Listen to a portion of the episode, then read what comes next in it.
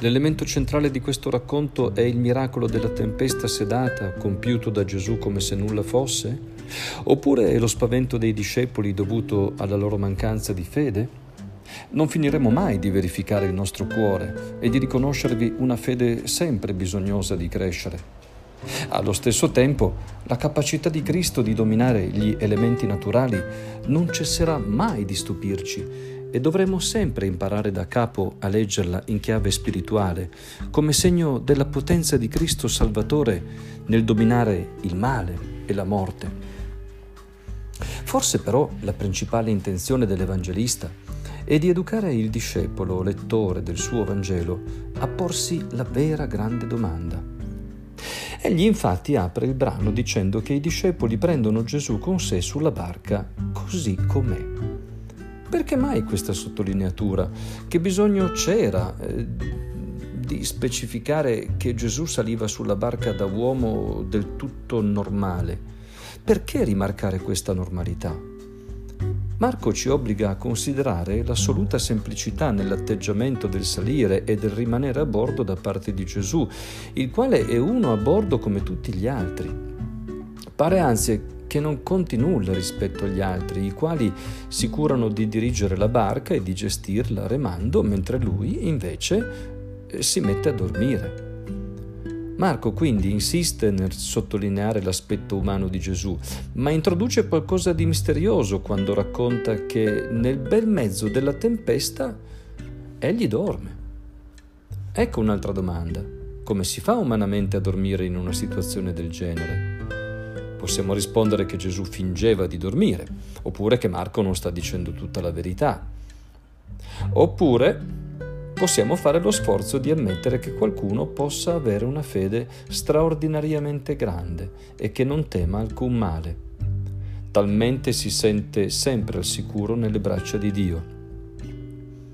Sbagliamo forse se, per quanto ai nostri cuori induriti paia impossibile, affermiamo che per Gesù le cose stavano così? Abbiamo in tal modo una prima risposta. Quell'uomo, salito a bordo così com'era, possedeva una fede pura, genuina e piena, una fede sconosciuta ai suoi discepoli. Andiamo oltre. Risvegliato dai discepoli ormai convinti di dover morire, egli comanda al vento e al mare, ristabilisce la bonaccia e poi li rimprovera per la loro poca fede. Essi lo avevano invocato con il titolo di maestro, ma si saranno certamente chiesti come può un maestro operare un simile prodigio. Non basta essere dei rabbì per fare cose del genere, perché c'erano molti maestri in Israele, ma nessuno di loro era in grado di compiere un gesto simile. Ed eccoci dunque giunti al punto, al cuore del racconto, alla grande domanda conclusiva a cui tutti i dettagli conducono. Chi è dunque costui che anche il vento e il mare gli obbediscono? Proviamo a fare un piccolo sforzo, a immaginare la scena, a trattenerci dal riversare sul testo le nostre risposte immediate e a volte scontate. Proviamo piuttosto a immedesimarci nel travaglio dei discepoli. Proviamo a lasciare emergere anche da noi e in noi tutta la forza di questa grande domanda. Chi è costui? Anche noi in tempo di pandemia siamo in balia di eventi naturali che ci sballottano qua e là. Anche noi ci sentiamo talvolta perduti e animati più da spavento che da atteggiamenti di fede. Anche a noi forse pare che Gesù dorme e che non conti nulla e che non ritenga necessario intervenire. E se tutto questo accadesse per far sorgere in noi la grande domanda, chi sei tu, Signore?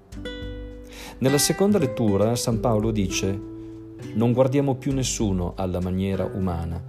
Se anche abbiamo conosciuto Cristo alla maniera umana, ora non lo conosciamo più così. La tendenza a guardare Gesù con aspettative e prospettive umane è insita in noi sempre.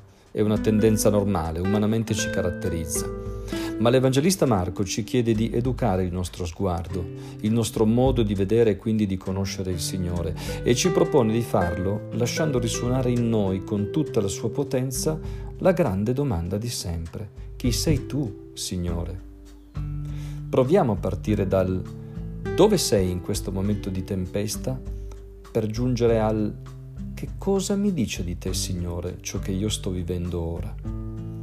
Forse allora il nostro gemito e il nostro grido giungeranno graditi a Dio e otterranno da Lui quella pace che Lui solo può dare.